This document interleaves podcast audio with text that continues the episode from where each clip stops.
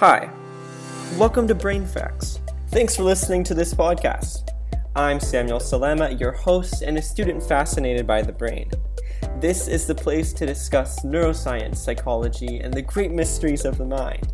So please enjoy this message. What in the world is Alzheimer's disease? I mean, it's this big fancy name, Alzheimer's, but what does that mean? Who does Alzheimer's affect? What are the results of this disease? Is it a terminal illness?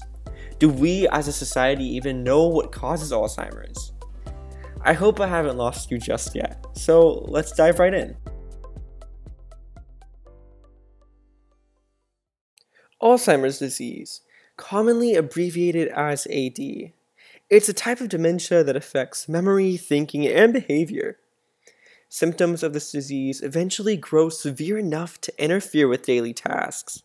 And Alzheimer's, it's the most common cause of dementia, which is a general term for memory loss and other cognitive disabilities serious enough to interfere with daily life. Alzheimer's disease accounts for 60 to 80% of dementia cases worldwide, which is an overwhelming amount. Alzheimer's, it's definitely not a normal part of aging. In fact, some would even say it's truly an abnormality. The greatest known risk factor for AD is increasing age, and the majority of people with this disease are 65 and older. But Alzheimer's is not just a disease of old age. Just about 200,000 Americans under the age of 65 have younger onset Alzheimer's disease. 200,000, I mean, that's pretty crazy. The real question is Are you, my potentially senile friend, afflicted by early onset Alzheimer's? Oh no, I bet you're thinking about it now. Do I have Alzheimer's? I mean, I forget things here and there. I might have it. Oh my, I have Alzheimer's. Samuel has convinced me that I should live in a dementia care facility. No, absolutely not. I would never intentionally horrify you. However, I certainly want to emphasize the severity of this disease. And trust me, if you have made the proactive choice to listen to Brain Facts right now, then I'm happy to say severe Alzheimer's has not yet overcome your mind. Just as our mind develops with age, Alzheimer's is a progressive disease, which certainly worsens over time, where mental and physical capabilities gradually dissipate over a vast number of years. In its early stages, memory loss is a bit mild, but with late stage Alzheimer's, individuals lose the ability to carry on a conversation and even respond to scenarios in their environment. I mean, just imagine not even knowing where you are or who you're speaking with. Earlier, I mentioned I don't aim to scare you, and this might contradict said claim, but that's pretty horrifying.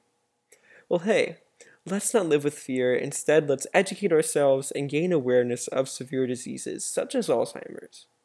And understand that this disease is so severe that it's not only progressive, but also terminal, as it is the sixth leading cause of death in the United States alone. On average, a person with Alzheimer's lives 4 to 8 years after diagnosis, but can live as long as 20 years. And I want you all to recognize one thing. I just gave you a statistic, and this statistic said that on average, a person with Alzheimer's lives 4 to 8 years after diagnosis. So, upon hearing the statistic, what does our mind jump to? Well, psychologists often argue that humans have an inherent negativity bias. Thus, we naturally assume the worst. We believe we'll only live 6 to 7 years with AD right within that average range. But do we ever immediately understand that a statistic is merely a statistic?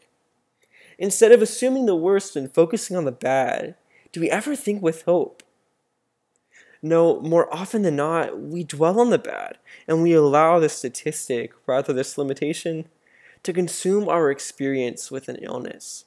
But overall, I want us to understand that this limitation is just a cold range of numbers, and Alzheimer's is so much more than numbers. It's emotions, it's experiences, it's disease, it's sadness, it's happiness, but it's also hope, not numbers.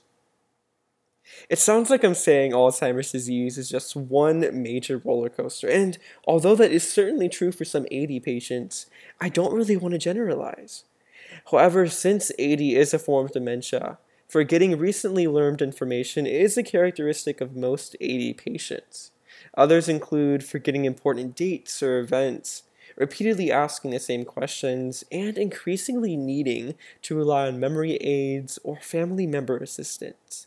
And we all need a bit of family assistance here and there, but for AD patients, assistance and monitoring is an absolute necessity. Assistance becomes even more necessary as symptoms such as changes in ability to follow a plan or work with numbers increase.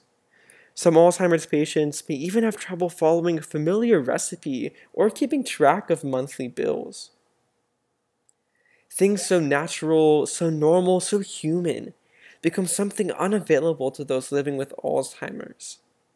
Tasks mindlessly incorporated into our daily lives are heavily impaired by this disease. So, Samuel, you're concerning me a bit again. Well, there isn't a need to worry. You're fine. You're great. You are thriving. Do you lose track of dates, seasons, and the passage of time? Well, for me, sometimes the days just mesh together, and I mean, it's pretty bad. Do you have vision problems leading to difficulty with physical balance and reading? Um, my prescription is quite poor. This isn't looking too good for me. Do you stop in the middle of a conversation and subconsciously divert to nonsense? Oh, wow. Well, sometimes I ramble. So, according to these symptoms, I might have Alzheimer's disease, and I'm sure you have Alzheimer's too. I once again want us all to understand that these symptoms of AD seem so simple and natural, but in reality, they are heavily intensified for those with Alzheimer's. And I do not want to minimize the severity of AD or anyone's struggle with this disease. So let's talk about a kind old lady with mid stage yet progressively severe Alzheimer's. I was working with this lady who we will name Chris in an Alzheimer's and dementia care facility. She spoke with no line of reasoning, and our conversations had very little fluidity. One second we would talk about the plant in the room, and two seconds later, her brain might not even be thinking about it but she would say something about her father playing the violin. And by the way, she believed she was a child and that her father was still alive, which unfortunately just adds to the overall nonsense. Now, I'm not trying to be insensitive, and I'm certainly not trying to ridicule Chris, the AD patient, but this is a great representation of what Alzheimer's stricken minds are like. Think of it like the value pi.